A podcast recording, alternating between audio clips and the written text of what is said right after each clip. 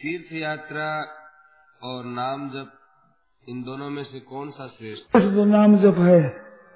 दूसरी बात यह है कि जिसमें भगवान में ज़्यादा मन लगे, वो साधन तेज हो जाएगा।